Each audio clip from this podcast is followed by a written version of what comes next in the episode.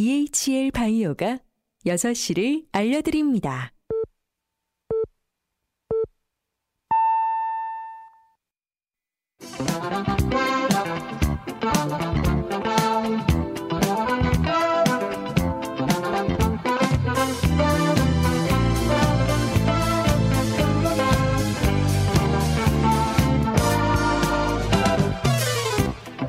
안녕하세요. 주말엔 CBS 아나운서 이강민입니다. 오늘도 6시 보도국 뉴스부터 전해드리죠. 행정안전부는 제9호 태풍 루핏의 간접 영향으로 많은 비가 예보됨에 따라 오늘 오후 2시부터 호우 위기 경보를 관심에서 주의로 격상하고 호우 대처 중앙재난안전대책본부 비상 1단계를 가동합니다. 기상청에 따르면 북상 중인 태풍 루핏은 우리나라에 직접적인 영향을 미치진 않겠지만 강한 동풍의 영향으로 내일과 모레 사이 경상권 해안과 강원 영동 등지에 200mm 이상의 많은 비가 강하게 내릴 것으로 보입니다. 중대본은 해안가와 산간 계곡, 야영장 등 피서지 예차를 강화하고 지하차도와 둔치 주차장 등에서 인명 피해가 없도록 해달라고 관계 부처와 지방자치단체에 당부했습니다. 제주에서 모더나 코로나19 백신을 맞은 20대 A씨가 숨지면서 보건당국이 인과성 여부를 조사하고 있습니다. A씨는 지난달 26일 모더나 백신을 맞은 뒤 중증 이상 반응을 보였는데 어제 끝내 숨졌습니다. A씨의 사망이 접종과 연관성이 있는지에 대해 역학조사가 진행 중이며 질병관리청에서 인과성 여부를 최종 평가하게 됩니다. 코로나19 자가격리 의무를 어기고 등산을 세 차례나 한 80대가 1심에서 벌금형을 선고받았습니다.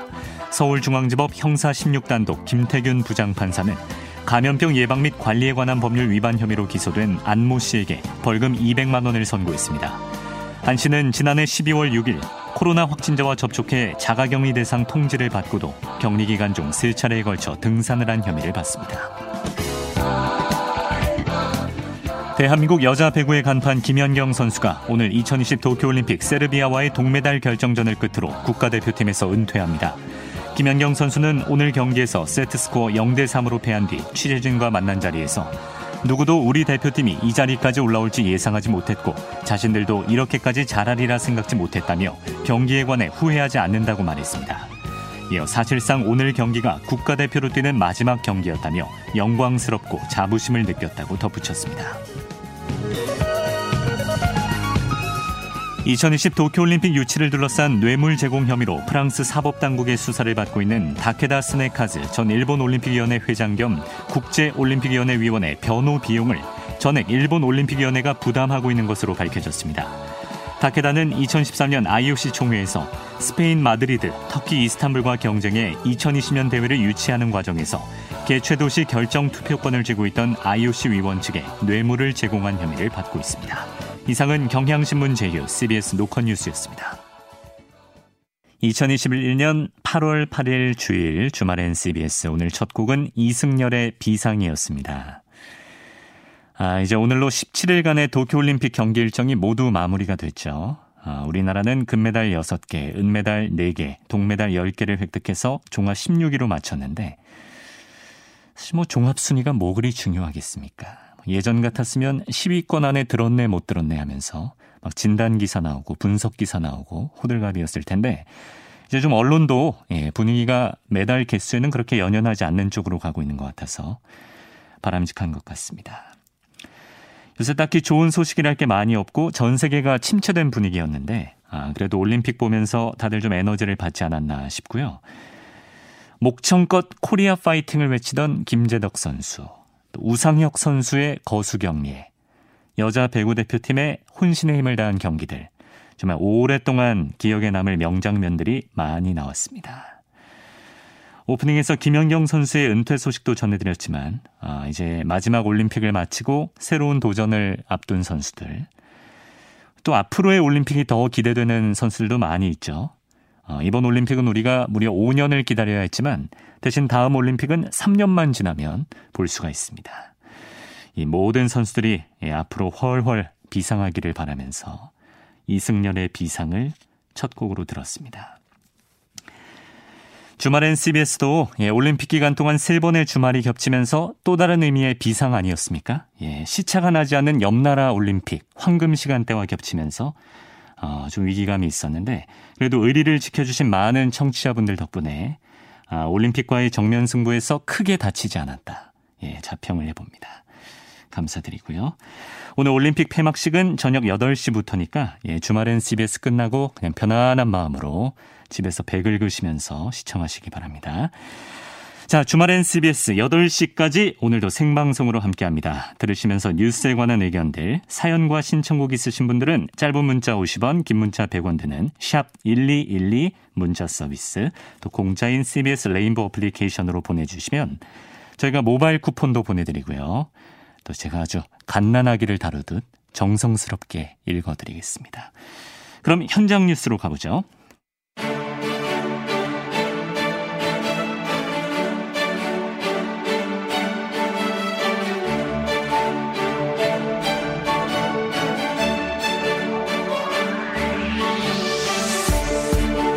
현장 뉴스 서울신문 손지은 기자 나왔습니다. 안녕하세요. 네, 안녕하세요. 자, 이 코로나 확산세가 대체 언제쯤 잡힐는지 모르겠습니다. 오늘 발표된 코로나 신규 확진자가 1,729명. 일요일 기준으로 최다 확진자가 나왔네요. 네, 신규 확진자 규모가 줄지 않고 있는데 33일째 네 자릿수 확진자가 나온 겁니다. 네. 어, 위중증 환자는 한 명 줄었고요. 사망자는 다섯 명 늘었습니다. 지역별 현황을 보면 경기가 450여 명, 서울이 440여 명, 인천까지 합한 수도권 확진자가 967명으로 일단 1000명 아래로는 떨어졌고요. 네. 어, 국내 지역 발생 확진자의 57.9%를 기록했습니다. 그리고 비수도권 확진자는 이제 42%까지 어, 올라왔고요. 네. 특히 경남권 확진자가 많았는데 부산에서 145명이 나왔고요. 경남은 117명, 울산 58명이 나왔습니다. 네. 그래서 오늘은 부산에서 거리두기 단계에 조금 전에 조정이 있었죠. 10일부터 시작된다고 하더라고요. 맞습니다. 4단계로 격상됐습니다. 네. 네. 어, 그리고 감염 경로는 확진자와 접촉해서 감염되는 일단 이제 선행 확진자 접촉 비율이 50% 가까이 높아졌고요. 네. 어디서 어떻게 감염됐는지 확인하기 어려운 이제 이른바 조사 중 비율도 4분의 1 수준입니다. 반면에 우리가 이제 코로나 유행 초기에 집단 감염에 이제 장소로 꼽혔던 병원이나 요양병원은 네. 감염 비율이 1% 밑으로 내려갔습니다. 오. 이제 백신 접종 효과로 볼 수 있고요. 네. 아, 오늘 0시 기준으로 백신 신규 1차 접종자는 12만 명, 접종 완료자는 3만 5천 명까지 올라왔습니다. 네. 에, 그래서 인구 대비 접종률은 1차 기준으로 40.7%, 접종 완료 기준은 15%까지 왔고요. 네. 이제 1차 접종 기준을 다른 나라와 비교해 보면은 유럽은 이제 대부분 60%가 넘고 영국은 70% 가까이 음, 됩니다. 음, 네. 또 이탈리아, 프랑스, 독일 등도 모두 60% 정도 되고 일본은 45%. 음. 아, 세계 전체 백신 접종자는 22억 명 돌파했습니다. 네, 우리도 백신 수급과 접종에 조금 더 속도를 내면 좋겠는데 이제 내일부터 만 18세에서 49세 국민의 백신 접종 사전 예약이 시작되죠? 그 방법 좀 잘 알려주세요. 네, 일단 핵심은 10부제와 본인 인증 요 두 가지 기억해 주시면 좋겠습니다. 네. 자, 일단 10부제는요. 우리가 너무 이제 예전이라서 기억이 가물가물할 수도 있는데 예전에 공적 마스크 구입할 때 음. 했던. 자, 그래서 주민등록상 태어난 날짜와 예약 당일 날짜가 같은 숫자가 끝나는 날 예약하는 겁니다. 네. 자, 그러면 내일 첫날 9일입니다. 그러면 주민등록 번호상 태어난 날이 9일, 19일, 29일인 사람들이 음. 예약할 수 있고요. 네. 네. 내일 오후 8시부터 그 다음 날인 10일 오후 6시까지 예약을 할수 아, 있습니다. 네. 그런데 이제 이 한 번의 기회를 놓쳤다고 해서 끝나는 게 아닙니다. 네.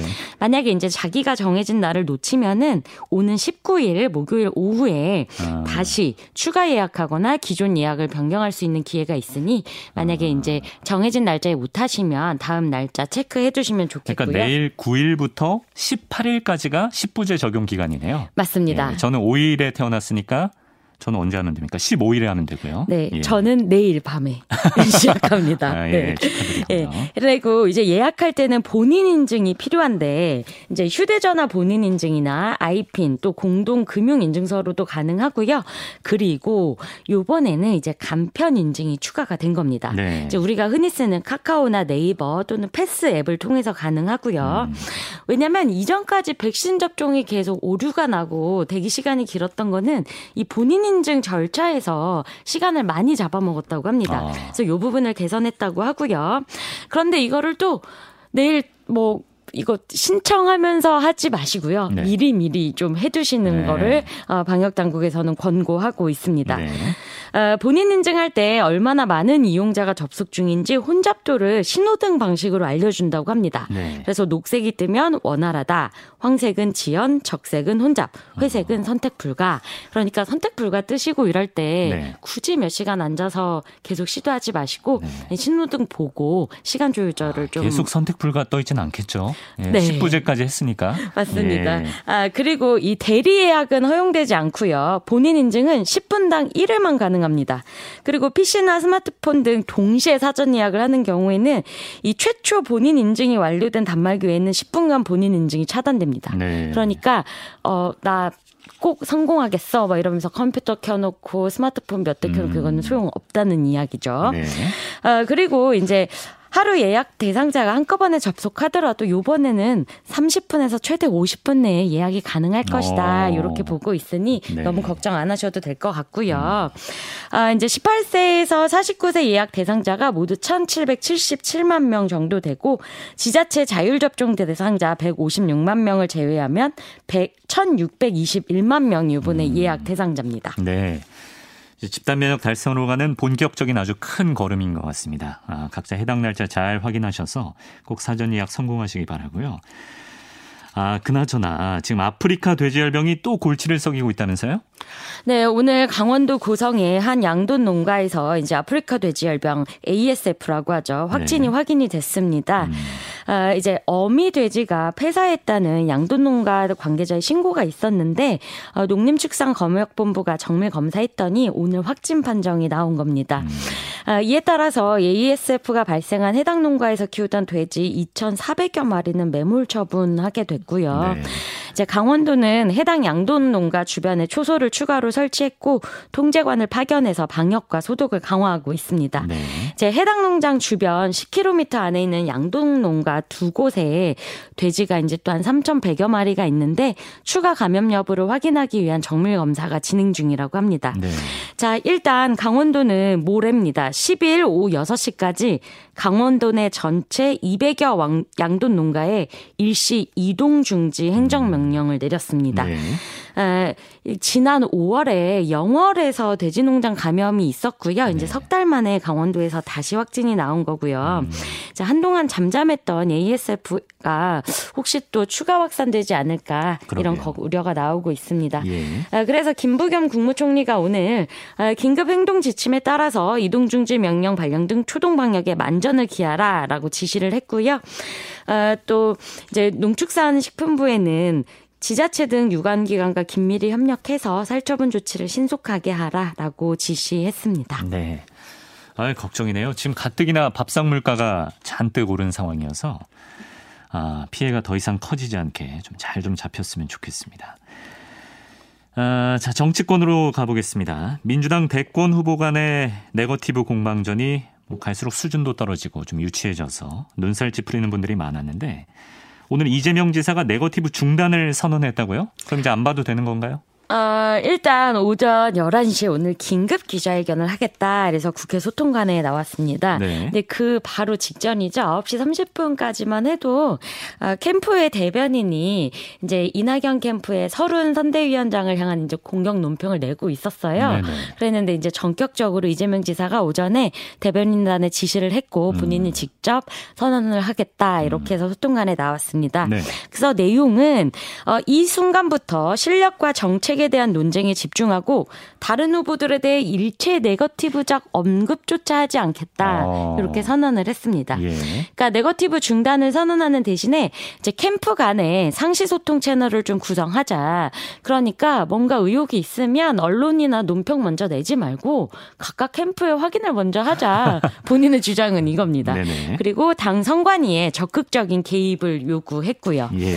어, 이낙연 전 대표 측 뭐 즉각 환영 입장을 냈습니다. 어, 예. 네, 그러면서도 이제 말이 아닌 실천으로 이어지길 바란다라고 했고요. 네. 어, 그리고 이제 캠프도 일요일마다 정례 브리핑을 하는데 박강원 총괄본부장은 결과적으로 보면 네거티브의 가장 큰 피해자는 이낙연 후보다라고 아, 주장을 했습니다. 약간 좀 뒤끝이 있었네요. 네, 왜냐면 이게 한 달 정도 이어졌는데 네. 사실 그때가 이제 예비 경선이 끝나고 이낙연 전 대표가 약간 역전 네, 추격하고 있어서 예. 예. 골든 크로스가 머지 않았다 어, 이랬었는데 네. 비방전이 격화되면서 사실 둘 다 피해를 봤습니다. 네, 네. 이재명 전 지사 같은 아니, 이재명 지사 같은 경우에는 지지율이 박스권에 갇혔고요. 음. 이낙연 전 대표도 지금 추격세가 멈춤, 음. 약간 멈칫하는 상황이. 호감도도 둘 다 떨어졌다고. 네, 예. 그렇습니다. 예. 어, 그리고 이제 그런데 문제는 이겁니다.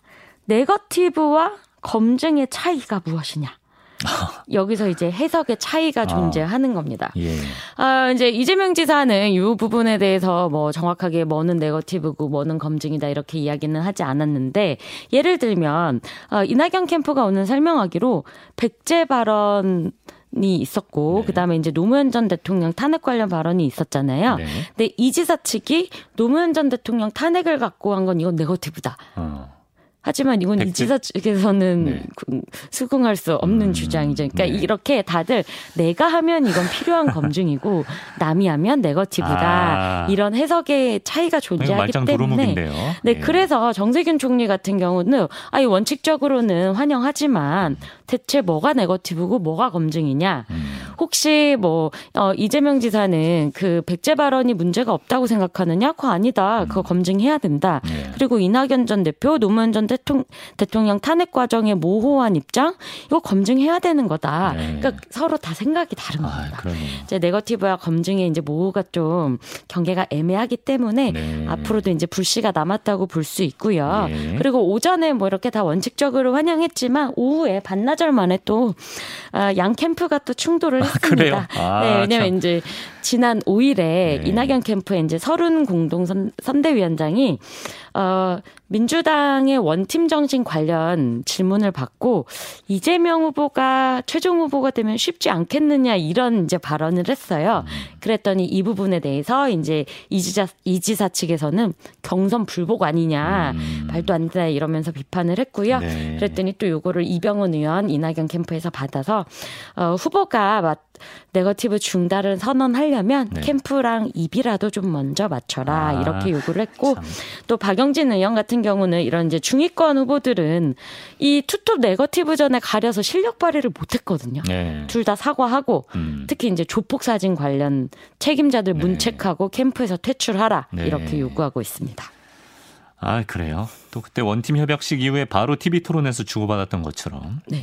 바로 충돌하는 모습인데 뭐 경선 과정이니까 서로 주고받는 건 당연하겠습니다만 그 내용이 이제부터는 제발 좀, 좀 미래를 위한 내용이었으면 좋겠습니다.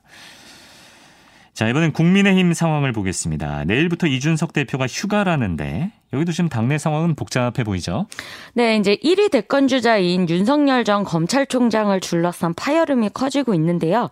일단 지도부 패싱 논란 여전합니다. 음. 아, 이제 이준석 대표가 없는 날에 윤 전 총장이 기습 입당을 했고 네. 그 다음에 그 이후에 어, 이 대표가 주재한 쪽방총 봉사활동 결석했고 음. 그 다음 날 또 예비 주자들 회의에도 불참을 했거든요. 예. 근데 이제 양측 입장은 윤석열 전 총장 측은 왜 자꾸 대표가 음. 바쁜 주자들을 불러 모으느냐 음. 이거는 군기 잡기가 아니냐 이러면서 음. 이제 반발을 나는 돌고래인데 그렇습니다. 예. 이런 반발을 하고 있는 겁니다. 예. 아 그리고 이 지도부 패싱 논란 둘러싼 신경전 계속됐는데 윤 전 총장이 단 행사에 잇따라 불참한 것을 두고 이 대표가 지난 6일 6일에 윤전 총장 측이 다른 후보에게 봉사활동 보이콧을 요구했다. 이제 이런 보도가 있었는데 같이 가지 맙시다. 네, 이걸 네. 공유하면서 갈수록 태산이라고 지적을 했습니다. 그러니까 네. 나도 안 갈 거니까 가지 네. 말자. 이제 이렇게 했다는 거죠. 네. 아, 그래서 이제 윤 전 총장 캠프 대변인실은 아, 어떤 보이콧 동참 요구를 한 적이 없다라고 해명을 했는데 음. 문제는 원희룡 전 제주지사가 네. 관련 질문에 그게 중요한가 확인해 드릴 것이 없다라고 했어요. 아. 약간 좀 애매모호하게 이야기를 했죠. 약간 좀 자기는 보이콧 제안을 받은 듯한 그렇죠. 그리고 저희가 알기로도 예. 받은 것으로 지금 전해지고 아, 있고요. 네. 아, 왜냐하면 이제 원지사 같은 경우 원전 지사도 윤 전 총장에 대해서 그러면 왜 입당을 했냐? 밖에서 하지. 음. 이러면서 이제 지금 상황이 심각하다. 예. 이걸 이제 시사를 했습니다. 네. 아, 그리고 윤 전 총장에 대한 당내 건, 견제는 더 거세지고 있고요. 음. 홍준표 의원이 페이스북에서 매일 실언을 연발하면서 어줍지 않은 줄 세우기만 한다. 훈련되지 않은 돌고래다라고 이렇게 직격을 했습니다. 예. 아, 그리고 또 윤 전 총장의 출신 성분을 따지는 발언도 있었는데 윤 전 총장이 이제 조국 전 법무부 장관의 자녀 입시 비리 등등 또 관련 여러 의혹들을 수사를 했잖아요. 네. 요걸 갖다가 홍준표 의원은 문재인 정권 내부의 권력 투쟁이었다라고 주장을 한 겁니다. 음. 그러니까 윤석열 전 총장이 어 뭐 공정이나 상식을 위해서 이런 수사를 벌인 게 아니다. 아, 문재인 정권 내에 내부 권력 투쟁일 뿐이다. 이렇게 음. 폄하를 한 겁니다. 네. 아, 일단 지금 국민의힘도 굉장히 복잡한 상황이 계속되고 있고요. 네. 신경전도 거세지고 있습니다. 예. 아, 최전 최재형 전 감사원장 쪽 분위기는 어떤가요? 어, 일단 지금 어제 며느리 성명 나왔었잖아요. 음, 네. 그러니까 이제 그, 어, 가족 모임에서 애국가를 부르고 이제 이런 부분에 대해서 비판이 막 나오니까 가족들이 그렇지 않다라는 음. 이제 적극적인 성명을 발표했고 네. 또 가족들이 최전 원장의 인스타그램을 직접 운영을 하고 있는데 네. 그것도 지금 반응이 좋습니다. 예. 그런데 이제 최전 원장은 일단 이좀 품격 있 있다라는 부분을 좀 강조하고 싶어 음. 하거든요. 네. 그걸 이제 본인의 강점이라고 생각하고 있기 때문에 지금 1년의 요런 비방전에는 조금 거리를 두려고 아. 노력은 하고 있으나 어, 참전하지 않을 수는 없을 것 같습니다. 그렇겠죠. 예. 알겠습니다. 그리고 이 소식을 끝으로 볼 텐데요. 어, 삼성전자 노사가 창사 이래 처음으로 예, 단체 협약을 체결한다는 소식입니다. 네, 이제 삼성은 문호조 경영 이게 이제 역사가 깊었는데 음, 이병철 전 회장의 유언이었죠. 맞습니다. 예. 그런데 이제 요거 무 문호조 경향은 지난해 이 저 깨졌죠. 네, 그렇습니다. 예. 이재용 부회장이 이재용 부회장이 이제 네. 어 그걸 다 철회하겠다라고 음. 해서 이제 그 부분은 더 이상 유지하지 않기로 했고요. 네. 그래서 이제 삼성전자와 노조 공동교섭단이 단체 협약 체결에 최종 합의를 했고요. 12일에 단체 협약을 체결한다고 합니다. 네. 아, 이제 삼성전자 노사는 지난해 11월에 상견례를 시작 처음으로 시작을 했고 9개월 동안 30여 차례 교섭을 벌여 왔습니다. 아, 한국노총 금속노련 산하에 전국 삼성전자 노조 등 삼성전자 내 4개 노조가 공동 교섭단을 꾸려서 교섭에 임했고요. 네. 이제 지난달 말에 단체 협약 안에 잠정 합의가 나왔습니다. 음. 그래서 노조가 조합원 투표 등 추인 전차를 밟았고 이제 노조 중에 가장 규모가 큰 전국 삼성전자 노조가 조합원 투표 결과 96%의 찬성으로 음. 단체 협약을 추인했습니다. 네. 아, 그러면 이제 단체 교섭을 통해서 근로 조건 등 제반 사항을 합의한 협약이 나오게 되고요. 네. 이제 노동조합법에 따라서 취업 규칙이나 개별 근로계약보다 우선하는 직장 내 최상위 자치 규범이 처음으로 생기는 겁니다. 예. 아, 그리고 노조 측은 이번 단체 협약 체결을 바탕으로 조만간 2021년도 임금 협상에도 돌입한다는 계획이고요. 네. 이제 지난해 이재용 부회장이 무노조 경영 폐기 선언한 이후에 음. 이제 계열사에서 노조 활동이 활발해지고 있다고 합니다. 음, 네. 그나저나 이재용 부회장은 가석방이 될까요? 내일 심사한다고 하던데. 네, 내일 심사가 아. 있어서 이제 다들 촉각을 기울이고 있습니다. 알겠습니다. 여기까지 서울신문 손지은 기자와 주요 뉴스들 짚어봤습니다. 고맙습니다. 감사합니다.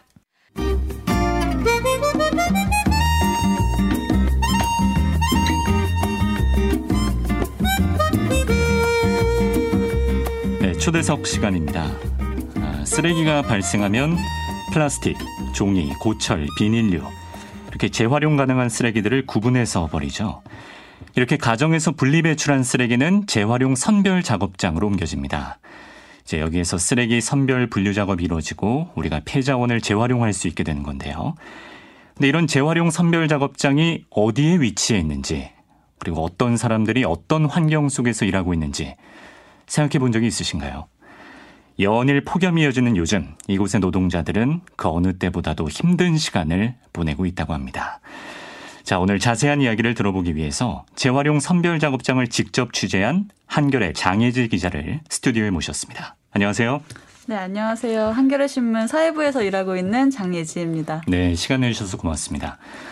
아, 이번에 취재하신 곳은 어디에 있는 작업장이었나요? 아, 제가 취재를 한 곳은 서울 외곽에 위치한 한 재활용 선별장인데요. 네. 그러니까 지자체에서 운영을 위탁받은 업체 직원들을 직접 취재를 해서 음. 이야기를 좀 들어볼 수 있었습니다. 네. 그러니까 규모로 따지면 지하 2층 정도 규모인데 네. 14,000제곱미터 그러니까 한 4,200평 정도 되는 곳이고요. 그렇게 큽니까? 네, 그래서 저 직접 가보니까 정말 이게 방대하더라고요. 예. 그래서 선별장 이름만 딱 들어도 아실 수 있는 것처럼 네. 이제 여러 지역에서 수거된 재활용 쓰레기들 중에서 실제 재활용 가능한 품목들을 좀 이렇게 선별해내는 그런 음. 일을 하고 있는 곳이고요. 그래서 네. 뭐 말씀해주셨던 것처럼 뭐 대형 비닐, 페트, 플라스틱 뭐 이런 것들을 한 열 몇 가지 정도 되는 종류에 따라서 이제 분류를 하는 건데 네. 사람이 직접 나서가지고 정말 그 쓰레기들 사이에서 재활용품이 될 만한 만한 거를 이제 솎아내고 있는 그런 그걸 거죠. 작업자들이 일일이 손으로 솎아냅니까? 네, 손으로 솎아내는 것도 있고 네. 기계가 이렇게 자동적으로 하는 것도 있기는 한데 네. 결국에는 사람 손이 많이 필요한 아. 곳이었습니다.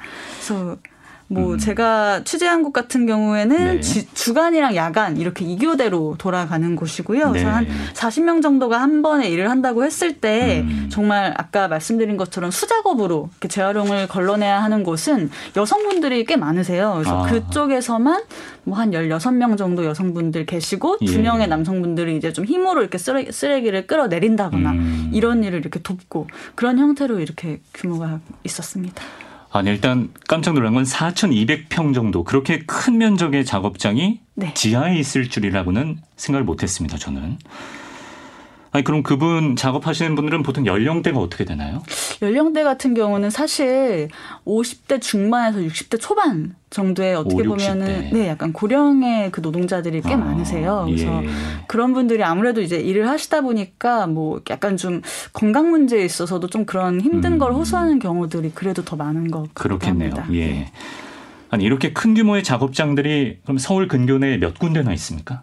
근데 그게 지금 지하에는 점점 그러니까 아직 많지는 않은데 네. 점점 지자체에서도 그런 지하에 있는 작업장들을 점점 그러니까 그런 선별장 자체를 네. 지하에 세우는 걸로 많은 계획들을 하고 있더라고요. 지하로. 예, 예, 예, 지하로. 어. 지하에 지하, 유치하는 추세로 가고 있다는 네네, 거죠. 그러니까 지자체마다 선별장을 어. 가지고 있기도 하고 네. 민간에서도 운영을 하고 있는데 음. 이제 새로 짓는 것 같은 경우는 지하에 특히 음. 이제 장소가 부족한 도심 같은 경우에는 네. 수도권은 지하 선별장을 아. 좀 선호하고 있다는 추세라고 알고 그 있습니다. 그 공간 지상의 공간이 부족하다는 거 말고는 지하에 설치하는 이유가 따로 없나요? 그러니까 아무래도 악취 문제가 있을 텐데요. 네. 그러니까 사실 저희가 뭐 알다시피 재활용 선별장 같은 폐기물 처리 업체는 우리가 흔히 혐오 시설로 인식을 하지요. 음. 그래서 이게 제가, 제가 취재한 것도 그렇고, 그러니까 뭔가 지상으로는 처리 시설이 보이지 않도록 해서 공원으로 조성한다거나 네. 그렇게 해놓지만 사실상 이제 악취가 빠져나가지 못하도록 지하에 모든 시설을 두는 건데요. 네. 이게 시설로서는 갖춰져 있지만 바로 이것 때문에 때문에 이제 이곳에서 일하시는 분들은 네. 뭐 각종 유해 물질이라던가 이런 악취 속에서 좀 일을 할 수밖에 아. 없는 그런 환경에 처하게 되는 것 같습니다. 지상에 설치를 하면은 민원이 들어온다든지 뭐 네. 집값 떨어진다 이런 얘기 하니까 그러니까 어쩔 수 없이 지하로 점점 그런 아. 것도 있고, 그러니까 이게 사실 정말 냄새라는 게 사실 정말 이게 쓰레기 냄새라는 게 엄청 심하기도 하, 기 때문에 네. 이제 일하시는 분들도 조심스럽게 아. 말씀을 하시죠. 이게 조금이라도 냄새가 새어 나가면 민원이 음. 금방 들어온다, 뭐 이렇게 하시니까. 그 냄새라는 거는 직접 네. 가보셨잖아요. 네, 네. 뭐 어디서 나는 냄새입니까? 그러니까 정말 그 선별장 안에 들어가면. 네. 그 이제 분류가 일어나는 그 현장 자체가 그 악취로 가득하다고 생각하시면 될 것 같아요. 네. 그러니까 뭐 어디서 난다 할 것 없이 거기서 이제 쓰레기가 쏟아지기 때문에 네. 거기에는 사실 우리가 일반적으로 뭐 재활용 품목이 들어올 거라고 생각을 하는데 네. 거기에 정말 이렇게 뭐 동물 사체라던가 뭐 음식물 쓰레기는 물론이거니와 네, 네. 뭐 거기 또 각종 오물들까지 막 섞여 오다 아. 보니까 게, 그것들이 이제 냄새를 더 그렇죠. 예, 그게 궁금했던 거예요. 사실 음. 이상적인 경우라면 네. 어, 정말 깨끗하게 재활용될 수 있도록 분리된 쓰레기들이 오면은 그렇게 네. 악취가 심하지 않을 것 같은데 네. 분리 배출이 제대로 안 이루어지 예. 안 이루어지고 있다는 겁니다. 예. 예. 그럼 지하에서 노동자들은 그 냄새를 고스란히 맡으면서 일을 하고 지하라서 환기도 잘 안 될 것 같은데요? 그러니까요. 환기 문제가 제가 갔을 때에도 사실 여러 뭐 어려움들이 있었지만 가장 걱정하시는 게 그 환기 문제를 호, 토, 이렇게 토로를 좀 하셨어요. 그러니까 제가 주간조 근무가 모두 끝나고 한 6시 넘어서 한번 가봤는데 네. 그때도 사실 막 이 더운 공기에 음식물 쓰레기 냄새가 훅 이렇게 느껴질 정도였거든요. 네. 그러니까 이게 배기랑 흡기가 원활하게 이루어져야 내부의 환경도 좋아질 수 있는데 그렇죠.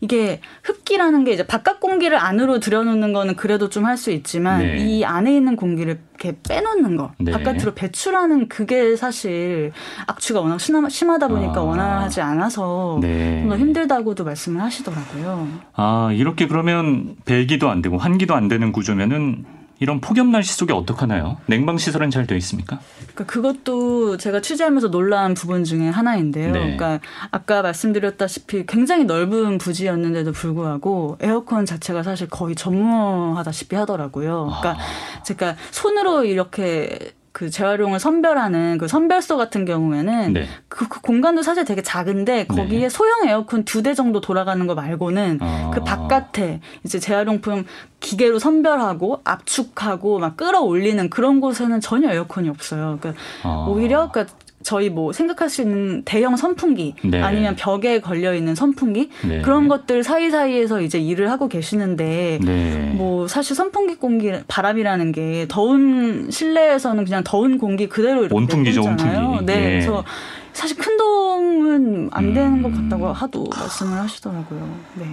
온도가 어느 정도 될까요? 혹시 측정을 해보셨나요? 네, 그래서 제가 직접 한번 재봤는데요. 네. 일단 그 여성분들 주로 계시다고 했던 그 선별소 같은 경우에는 네. 그래도 좀 냉방 시설이 되어 있지 않습니까? 그래서 네. 재봤더니 오후 2시 20분 기준이었는데요. 네. 어, 하마 그쪽에서는 28.8도 정도가 나오고 음. 습도가 68% 정도였는데 네. 이게 아시다시피 습도가 이 정도가 되면 그러니까 사실 그 기존 실내 온도보다도 본인이 체감하는 온도는 훨씬 더 높다는 거죠. 그렇겠죠. 이분들이 예. 일하면서 입는 작업복이나 이런 게 굉장히 두껍기 때문에 아. 그러니까 유해 물질이라던가 이런 외부 환경으로부터 좀 몸을 보호하려면 네. 작업복이 두꺼워질 수밖에 없는데 아. 그걸 입고 일을 하니까 사실 더 더우시는 아. 것 같고 또 에어컨이 없는 곳 같은 경우에는 네. 제가 4시 20분 정도 기준으로 측정을 했을 때에는 에어컨이 없는 환경에서는 31.1도에 아. 습도는 65% 정도니까 사실 뭐 바깥이랑 안의 그 차이가 네. 별반 다르지 않다는 걸 알수 아, 있었습니다. 정말 상상만 해도 숨이 턱턱 막히는 기분인데 현장에 계신 분들은 오죽하실까 싶습니다. 어, 작업복 예를 좀 구체적으로 여쭤보고 싶어요. 네. 그 이렇게 통풍조차 안 되는 지하면 옷이라도 좀 얇게 입고 계시면 좋을 것 같은데 음. 어, 어, 어떤 걸 정, 확히 착용하십니까? 그러니까 이게 이분들이 일, 단 옷차림만 설명을 해드려보자면, 네. 그러니까 당연히 뭐 면바지에 면 반팔을 일단 기본적으로 착용을 하시죠. 그거를 기본 작업복으로. 근데 네. 거기다가 이제 비닐로 된 두꺼운 앞치마를 일단 쓰셔야 되고요. 네. 그리고 팔토시를 하셔야 되고 장갑도 일반 면장갑을 낀 다음에 그 위에 코팅 장갑을 또 끼셔야 돼요. 아. 그 다음에 마스크를 쓰거나 모자도 당연히 쓰고 네. 이렇게 온 몸을 꽁꽁 가려야 하는 건데. 건데 그 네. 이유는 네. 아까 말씀 이제 나왔지만 이게 네. 쓰레기 중에서 날카로운 것들이 또 굉장히 많다 그래요. 아. 칼이 되게 많이 나온다고 하시더라고요. 칼이요? 예. 어. 그러니까 칼, 뭐 병, 그리고 요즘 코로나19로 이제 선별소 같은 데에서도 이렇게 지, 그 쓰레기가 많이 의료 폐기물이 많이 넘어오는데 주사 바늘, 아. 그리고 낚시 바늘.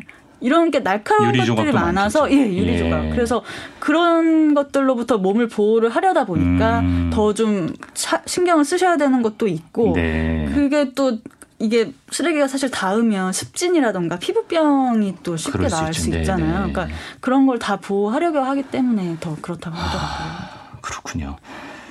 아까 높은 습도 말씀을 하셨는데 그 좀 체감 온도를 높이는 거 말고도 작업자분들이 습도를 그렇게 무서워한다면서요? 네, 맞습니다. 왜 그렇습니까? 그러니까 그 말씀드린 환경 때문일 텐데요. 사실 네. 습도가 높을수록 곰팡이나 세균처럼 유해 물질이 번식하기 쉬운 아. 환경이 되지 않겠습니까? 예. 그래서 아까 뭐 코로나 19 때문에 또 배달 음식이 많은데 네. 그게 플라스틱 배달 통이 이렇게 쓰레기로 오면 네. 거기에 뭐 남아 있는 음식물 찌꺼기들도 굉장히 많을 거고요. 네. 거기 뭐 기저귀 그러니까 뭐 아이 쓴 아, 기저귀 아, 뭐 쓰레기 이런 것까지 다 여기로 넘어오고 네. 동물 사체 이런 게 그렇지 않아도 쓰레기가 많은데 거기다가 습도가 높으니까 막 쉽게 썩는 거죠. 네, 네. 그러니까 거기서 또 냄새가 더 그러면 아. 심해지는 거라 네. 겨울이랑 비교를 하면 차라리 겨울은 공기가 건조하고 또 벌레가 덜 꼬이니까 네, 네. 그래도 막 냄새도 덜하다는 건데 여름이 되면 뭐 아. 장마철은 또 장마철들이 힘들고 네. 뭐 그렇다고 하시더라고요. 기사 읽어보니까 쥐도 나온답니까? 예, 그러니까 쥐가 심지어 뭐 제가 기사에는 다못 썼지만 네. 쥐가 나오는 것뿐만이 아니라 막 거기서 알을 막 그러니까 쥐가 아. 스스로 거기서 새끼를 아이고, 베고 막 예. 이러는 경우 뭐 바퀴벌레가 그냥 계속 뭐 오가는 거는 아. 말할 것도 없고 근데 그걸 다 이렇게 내부 환경을 음. 다 청소할 수 없는 환경 속에서 일을 하셔야 되니까 음. 더또 심리적으로도 좀 힘드신 것 같더라고요. 예. 그러니까 열기, 악취, 높은 습도 네. 삼중고입니다 정말. 예. 근데 이 정도만 들어도 더 이상의 악조건이 있을까 싶은데. 네. 정작 작업하시는 분들이 배치되길 가장 꺼려하는 곳은 따로 있다면서요? 네, 저도 정말 이제 취재를 하면서 알게 된 거였는데, 네. 그러니까 수작업으로 하는 것 외에도 여기서는 그러니까 자동화된 시스템으로 사실 기계가 음. 알아서 재활용품들을 푸, 이렇게 선별을 해주는 그런 음. 광학 선별기실이라는 곳이 따로 있었습니다. 그럼 좋은 그러니까, 거 아닌가요? 네, 그러니까 예. 기계가 자동화된 시스템으로 알아서 뭐 PP, P, 페트 이런 플라스틱류들을 분류를 해주는 곳인데요. 네. 그러니까 당연히 애초에 기계 자체는 사람 손을 타지 않도록 설계가 되어 있겠죠. 네. 근데 아까 말씀해주 저기 드렸던 것처럼 쓰레기가 워낙 많으니까 기계가 이 쓰레기들 사이에서 플라스틱 분류를 못 하는 거예요. 그러니까 오물이 그 기계 사이에 낀다거나 아, 그래서 음식물이나 결국, 일반 쓰레기가 네, 같이 오니까 그러니까 기계가, 기계가 걸러내질 못하는 네, 거예요. 네, 맞습니다. 그래서 어. 사람이 또 그거를 보면서 재분류를 해야 되는 거예요. 근데 문제는 예. 이곳 같은 경우는 일반 선별소랑 다르게 에어컨이 아예 없는 곳에 또 이 선별기가 세워져 있고 애초에 사람이 없는 공간이었으니까 예, 필요 그러니까 없는 공간이었으니까 기계 어떻게 보면 기계가 있는 곳이니까요. 예. 그래서 뭐 또 기계가 또 빠르게 움직일 거 아닙니까? 그 컨베이어 벨트가 빠르게 그렇겠죠. 움직이는 네. 가운데 사람이 더 빠르게 그러면 거기서 이렇게 쓰레기를 분류를 하셔야 되기 때문에 더 힘들 수밖에 없는 거죠. 속도를 더 내야 되고 네. 근데 에어컨은 없고 근데 또 기계가 일단 있으니까 구조상 네. 사람이 많이 투입이 안 된다고 하시더라고요. 그래서 아. 두명 정도가 거기서 이제 붙잡고 선별기 하나에서 이제 일을 하시는 빠른 건데. 기계 속도에 맞춰서 네. 다또 솎아내셔야 되고. 그래서 거기에 이제 아마 순서대로 그렇게 가신대요. 자리 아. 배치를 순서대로 그렇게 주기적으로 하시는데 네. 거기에 이제 가는 게 정말 너무 무서울 정도라고 아. 하시더라고요. 기계 소음도 심해요? 네. 그러니까 사실 소음 문제도 네.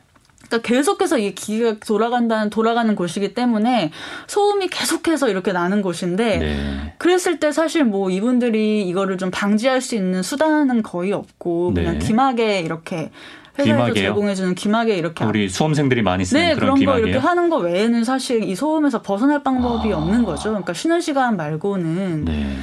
그런 상태였습니다. 이건 청력에도 굉장히 안 좋을 것 같고. 네. 그리고 무엇보다 덥기 때문에 숨이 턱턱 막히는 환경이기 때문에 아까 5, 60대가 많다고 하시잖아요. 네, 맞습니다. 근데 이 정도면 정말 일하시다가 건강에 이상 생긴 분들 많을 것 같은데요. 그러니까 뭐 일단 말씀드렸던 것처럼 피부 피부 질환 같은 거는 뭐 그냥 달, 달고 사시는 게 일상이라고도 하시고 네.